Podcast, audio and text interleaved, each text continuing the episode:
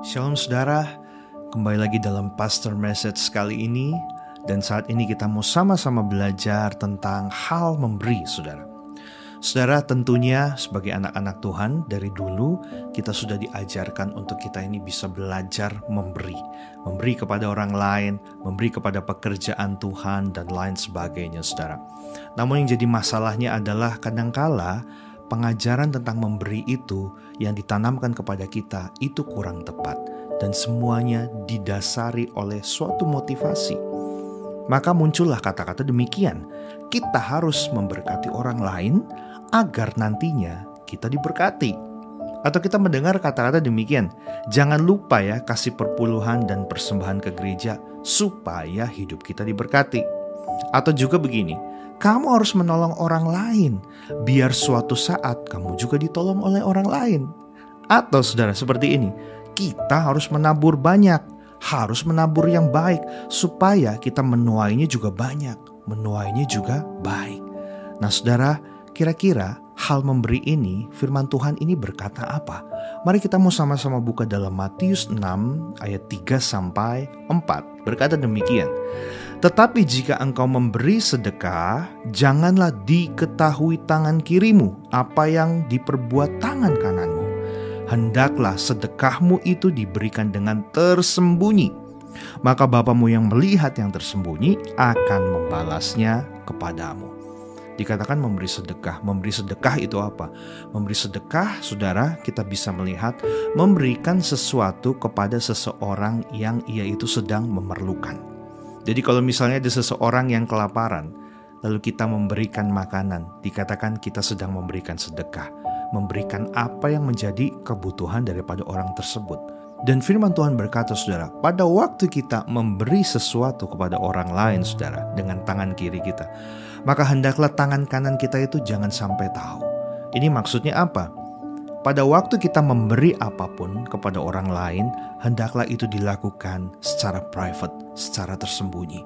Jangan sampai kita punya motivasi di luar itu, saudara. Untuk apa? Supaya kita mungkin dilihat orang, supaya ini kita bisa dicap sebagai orang yang dermawan, supaya mungkin kita dicap sebagai orang yang hebat, yang keren, yang kaya mungkin ya, sehingga kita memberikan saudara apa pun itu di depan orang lain secara sengaja. Saya katakan ini motivasi yang tidak benar. Begitu pula dengan motivasi-motivasi yang sudah saya bacakan di awal tadi. Pada waktu kita memberi, coba saudara sekarang kita berpikir bersama-sama. Kita memberi itu supaya apa sih? Ada banyak orang yang memberi supaya dirinya itu bisa diberkati lagi. Ada banyak orang menolong orang lain supaya ia bisa ditolong orang lain juga pada waktu ia mengalami kesulitan, saudara. Ia melakukan semua hal yang baik supaya ia pun menuai hal yang baik di masa ke depan. Namun saudara, firman Tuhan mengajarkan kepada setiap kita bahwa janganlah memberi ini dijadikan sebagai suatu motivasi kita untuk kita bisa mendapatkan sesuatu lagi. Jadi itu semuanya berpikir tentang saya, saya dan saya, keuntungan diri saya. Tetapi saudara yang perlu kita ingat adalah bahwa hukum tabur tuai itu adalah hukum yang pasti.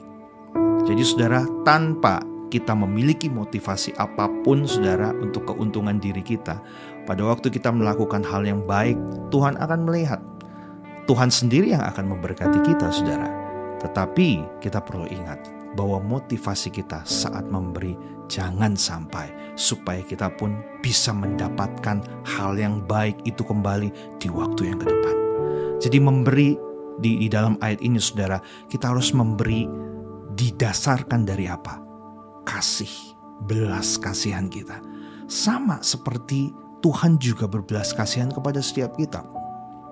Dan saudara, memberi ini juga merupakan suatu identitas seperti firman Tuhan berkata bahwa adalah lebih baik kita banyak memberi daripada hanya menerima, menerima, dan menerima dari orang lain.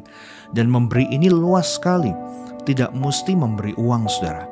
Bisa juga Anda memberi waktu, bisa juga Anda memberikan telinga Anda saudara untuk mendengar keluh kesah orang lain. Bisa juga mungkin Anda memberikan hati Anda Misalnya ada orang yang menyakiti saudara tapi saudara tetap bertahan, saudara tetap membesarkan hati saudara berdoa bagi orang itu. Saya katakan saudara sudah su, sudah memberikan hati saudara bagi orang lain tersebut dan bagi Tuhan tentunya. Jadi memberi ini sangat luas sekali saudara. Dan ingat saudara bahwa memberi merupakan identitas daripada anak-anak Tuhan. Kenapa kita memberi? Karena lebih dahulu Tuhan sudah banyak memberi kepada setiap kita. Ia memberi apa saudara? Tuhan memberikan kita kekuatan dalam hidup ini. Tuhan memberikan perlindungannya bagi setiap kita. Bahkan Tuhan juga sudah memberikan kesehatan kepada setiap kita saudara. Dan satu hal yang paling besar dalam hidup kita yang Tuhan pernah berikan adalah hidupnya saudara bagi setiap kita. Dia rela mengosongkan dirinya, turun dalam dunia ini hanya untuk memberitahu kepada setiap kita bahwa betapa ia mencintai dan mengasihi kita dan ia rindu kita pun bisa satu saat nanti bertemu dengan dia, hidup dan tinggal bersama-sama dengan dia. Bukankah itu suatu pemberian yang begitu besar?